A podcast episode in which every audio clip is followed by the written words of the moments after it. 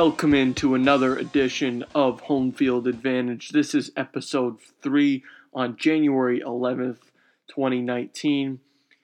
Earlier in episode 2, if you listened, I said I wanted to do an extra episode leading into divisional weekend, considering there's a lot on the line uh, in terms of NFL playoffs.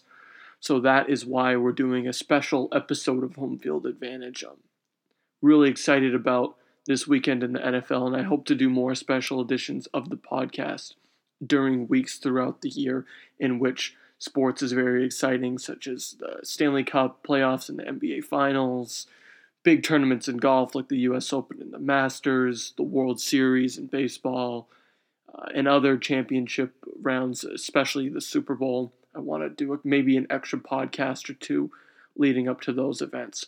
So today on January 11th, in this special edition, we'll be looking uh, mainly at the divisional round matchups coming up in the NFL this weekend, leading it off on Saturday afternoon just to overview the uh, Kansas City Chiefs are hosting the Indianapolis Colts at Arrowhead Stadium. Later that night, the Los Angeles Rams are hosting the Dallas Cowboys out at the Coliseum. The next afternoon on Sunday, the New England Patriots are hosting the Los Angeles Chargers at Gillette Stadium. And then the next uh, game that evening is the New Orleans Saints hosting the Philadelphia Eagles at the Mercedes Benz Superdome in the Bayou. So there's a ton of football to watch, even though there's only four games. These are big games uh, that have huge impact on the NFL season, and I'm really looking forward to watching these games. Last week during Wild Card Weekend, I didn't get a chance to watch all of the games as closely as I'd like to, so I'm making that my goal this week.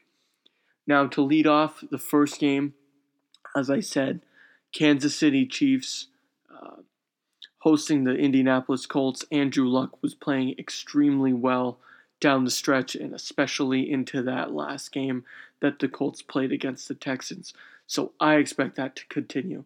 However, when I preview all of these games this weekend, I'd really like to focus on not just the quarterbacks.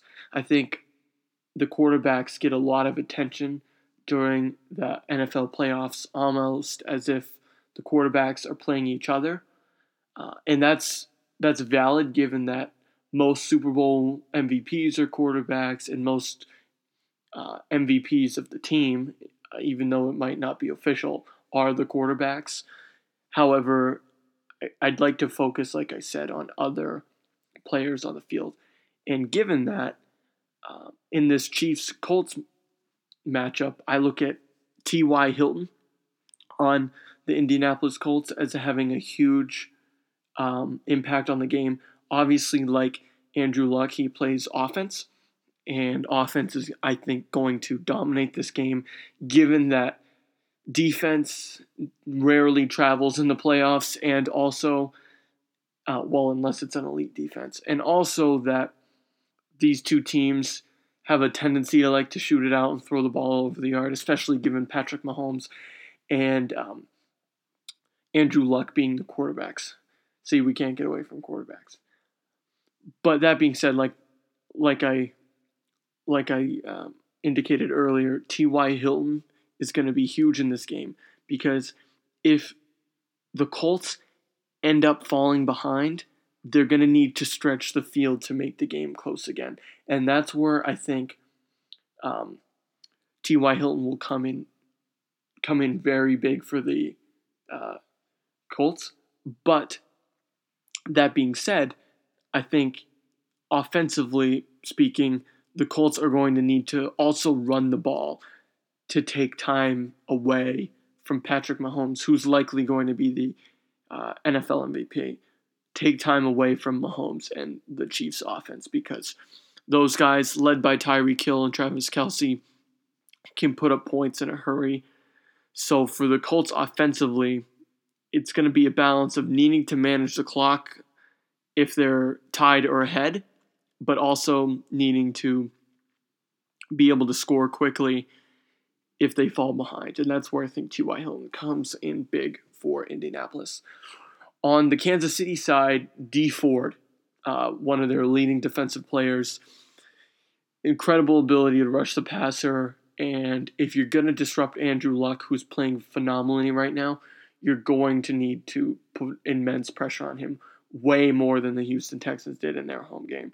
I think that was ultimately one of their follies in the game is that they were way too conservative defensively and offensively. Um, so I think in this game, Dee Ford and that Kansas City Chiefs pass rush are going to need to step up big in order to disrupt Andrew Luck and his Colts offense. Overall, though, I I'm still picking the Chiefs in this game. I know a lot of people nationally think the Colts are on fire, which they are, um, but they they seem to think that that is going to stack up really well against Kansas City, given that Kansas City is off a bye. They might not have as much momentum. But when I look at it, even though they're correct, Indianapolis has a ton of momentum and they're playing really well as a group, and that defense has seemed to step up big lately. I still think that every dog has his day, and that Andy Reid and the Kansas City Chiefs will win a playoff game at home. That that's a really tough assessment, um, given that this is the number one seed in the AFC we're talking about. So normally they tend to attract a little bit more respect than what I believe the Chiefs are getting this week. I I think a lot of people are caught up in the Colts hype, which is understandable, which is weird because I thought that the Colts uh, would take a back seat once Pat Mahomes and the Chiefs were back on the table for playing, um, because it seems like all season long all you heard was Pat Mahomes, Pat Mahomes, Pat Mahomes, Kansas City Chiefs, Kansas City Chiefs. But then so far in the playoffs, all we've heard is in Indianapolis Colts. Look at what they're doing with Andrew Luck recently. So I figured the Colts would take a back seat to what we've been hearing all week long. Um, but that being said, I'm still only hearing a certain amount of uh, nationally recognized pundits in the NFL picking the Chiefs. Um, and that's who I'm picking, given that they're playing at home and I believe that they're just going to make enough offensive plays to win the game. Uh, I think they're going to control the clock a little more, um, which is weird coming from an Andy Reid team. But I think the fact that they're going to control the score, in my opinion, early on, will lead them to victory. And that's the early slot in the Saturday game. The late slot is um, Dallas Cowboys traveling to LA to play the Los Angeles Rams in that game, it seems like I've heard reports that the Dallas Cowboys fans have taken over a lot of the seats and purchased a lot of tickets uh, for the game in the Coliseum. So that could be a little bit different than maybe what Sean McVay and the LA Rams were uh, expecting. However, I think that this game is going to be probably the closest of the week um, maybe second only to the Patriots and Chargers. Uh, and another thing about this game is actually two things about this game is that I think Dallas has the best chance to upset um, of any road team of any road team, and I'll tell you why. I think the Rams are vulnerable um, because even though they played phenomenally for like the first ten to fifteen weeks of the season, um, the last four or five it seemed like they were struggling to be as explosive offensively and also uh, stopping the run. And if you can't stop the run against a Dallas team that um, boasts Ezekiel Elliott as its leading rusher, then that's a problem for um, the Rams defensively. So if push comes to shove, I think Dallas' defense, who let's not forget just went and beat uh, Russell Wilson and the Seattle Seahawks, and earlier this season beat Drew Brees and the New Orleans Saints. And if they can beat two of the more experienced quarterbacks and subsequent offenses in the league, then I think they should be able to do better, if not the same, against the LA Rams offense, which recently seems as if it's trying to become one dimensional um, and rely on Gurley a lot. Uh, I think that earlier in the season, when they had Cooper Kupp and they had some more playmakers on um, on offense in the receiving game, it wasn't as so. Um, and that's not to disrespect Robert Woods or Brandin Cooks. Those are also two phenomenal receivers. But I think that um, at the end of the day, the Dallas Cowboys defense is going to travel well um, compared to most NFL defenses in the postseason. And I, I just am not convinced that the Rams are going to be up for this game. I know Sean McVay is a great coach, but that's if I was going to pick an upset, that's the game I was going to I'm going to pick. I just think Dallas um, seems to be playing really confidently behind Dak Prescott offensively, and they seem to be rallying on defense behind some of their young playmakers. So that's where I think that game's going to go. Now, the third game of the weekend is a game that means a lot to me as a Patriots fan. Obviously, the Patriots hosting the LA Chargers at Gillette Stadium in Foxborough. I might spend a couple extra minutes talking about this game just because of its regional and local um, impact and significance. Currently, the Patriots are four point favorites on the LA Chargers. I find that to be a reasonable um, reasonable spread because of the fact that the Patriots are the home team. Uh, I also find it reasonable given that this isn't the best Patriots team we've seen on paper, but yet they're still getting the home field courtesy, which I believe they deserve given their dominance at Gillette Stadium throughout um, Tom Brady's career. Uh, so I, I I see that as a positive for the Patriots, um, but it seems like there are little area there are, I shouldn't say little there are few areas uh, where the Patriots are better than the Chargers on paper. Uh, that seemed to be a narrative that we heard a lot throughout the week. However, when I looked into it deeper, I found that this season their offensive numbers were very similar. The Patriots actually averaged more yards per game, more passing and rushing yards per game, and had a slightly higher third down efficiency than the uh, LA Chargers. However, the Chargers only um, were one point behind the Patriots in average points per game. I find that to be really interesting, um, given that we've heard a lot about how the Chargers are just simply better, that you know they're a fake wild card team that the Patriots are only hosting the game because they play in a bad division because they had a worse regular season record than the Chargers. And I've heard all these things that are sort of discrediting the Patriots, but really when you look at it and you start to drift away from, like I said, the quarterbacks, I think that um, those are two areas where um, the Patriots can capitalize is on that third down efficiency and on that rushing yards. It's not going to be as easy to stop, um, excuse me, to establish the run, given that the Chargers seem to play really well in stopping the run, and that's uh, that's eminent given their past performance against Baltimore last weekend. But as the game progresses, and I think the clock becomes more important, the Patriots might drift toward the run, but I really don't expect them to start out trying to establish the run. I wouldn't be at all surprised if you saw Tom Brady and company come out on the first drive and open up with five wide and just go no huddle down the whole field like you would like you would have seen uh, three or four years ago. Although, given that the Chargers' defense um, has seemed has seemed to establish a pass rush, that might be a little tougher. So Brady's going to have to release the ball quicker than he did against the Jets or the Bills. Uh, I think nobody would argue with that.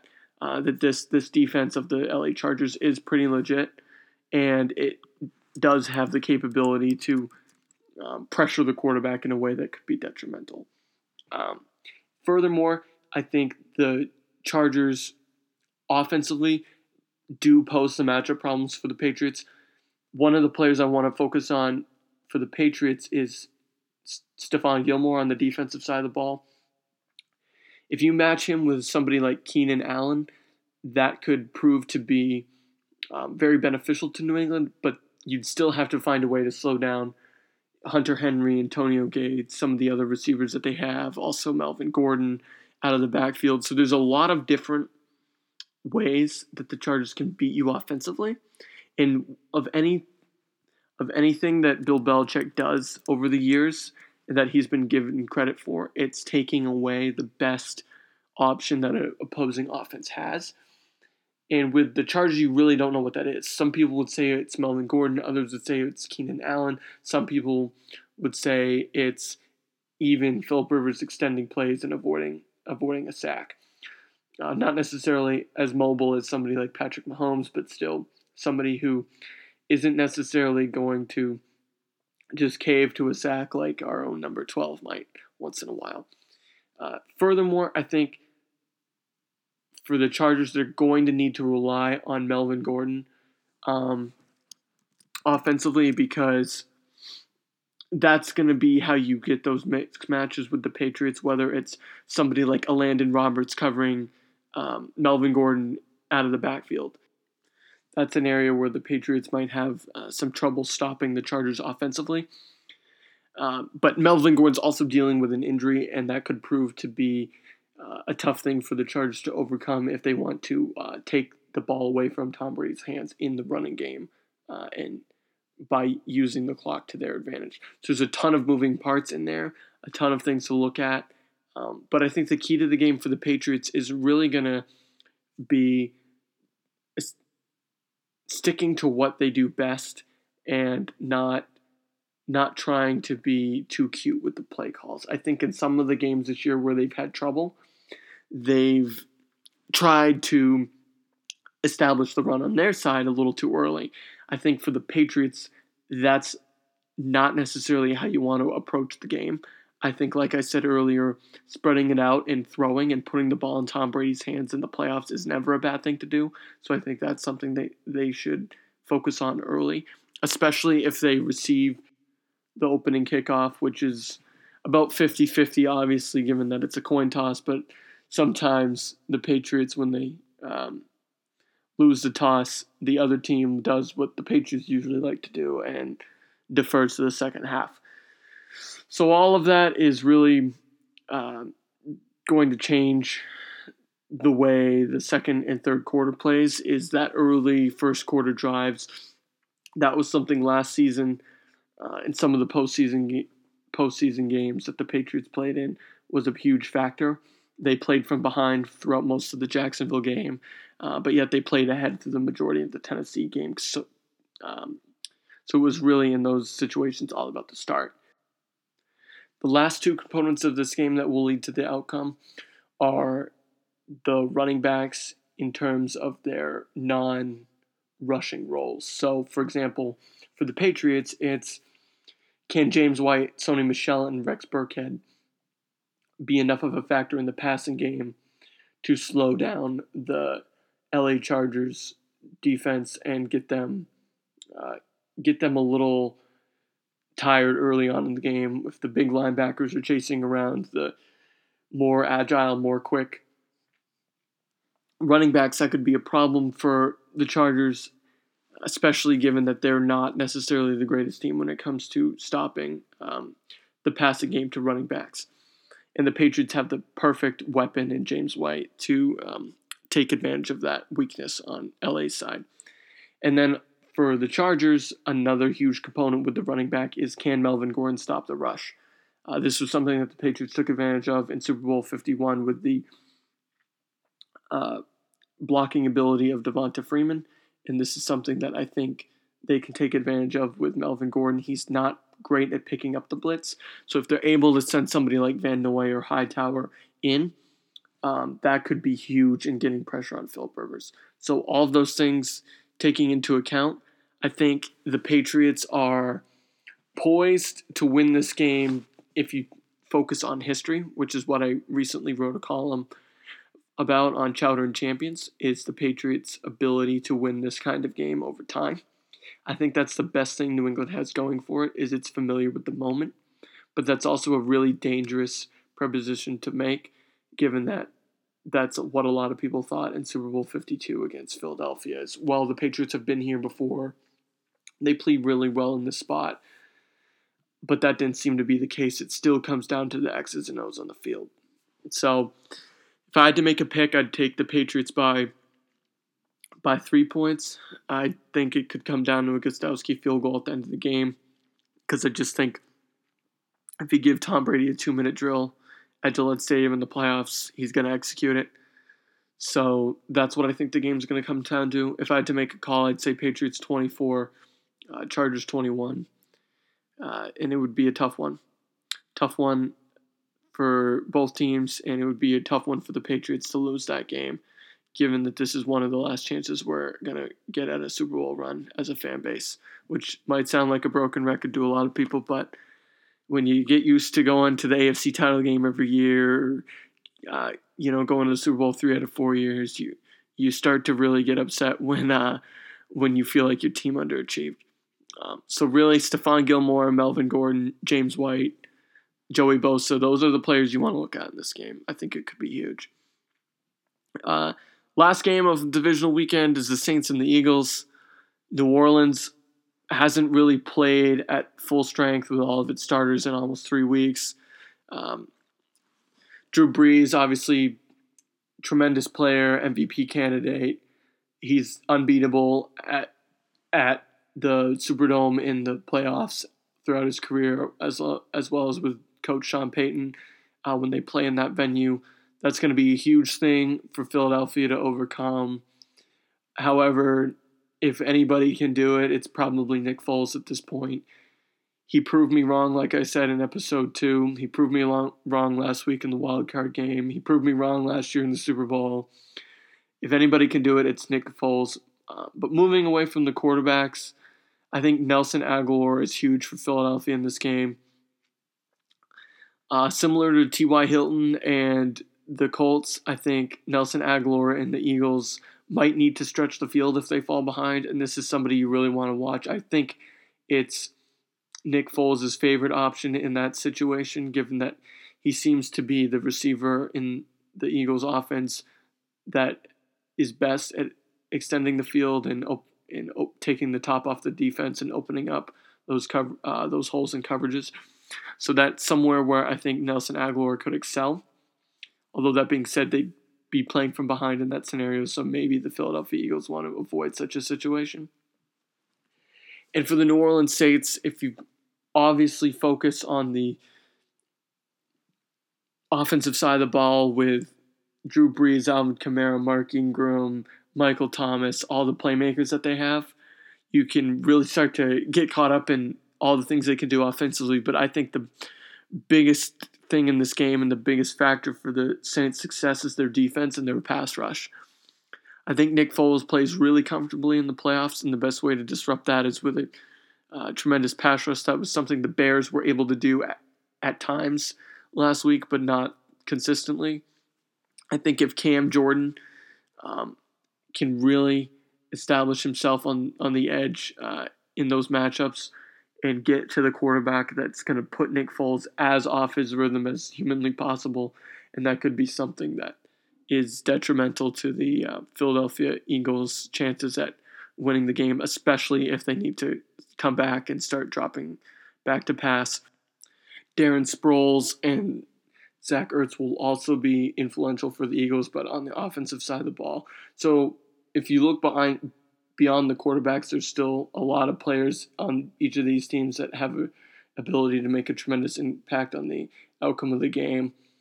For Drew Brees and company, this is a great opportunity for them to prove that they're still the top dog in the NFC and that just because they haven't played necessarily their full roster in a few weeks doesn't mean that they're not capable of standing up and and excelling in this game.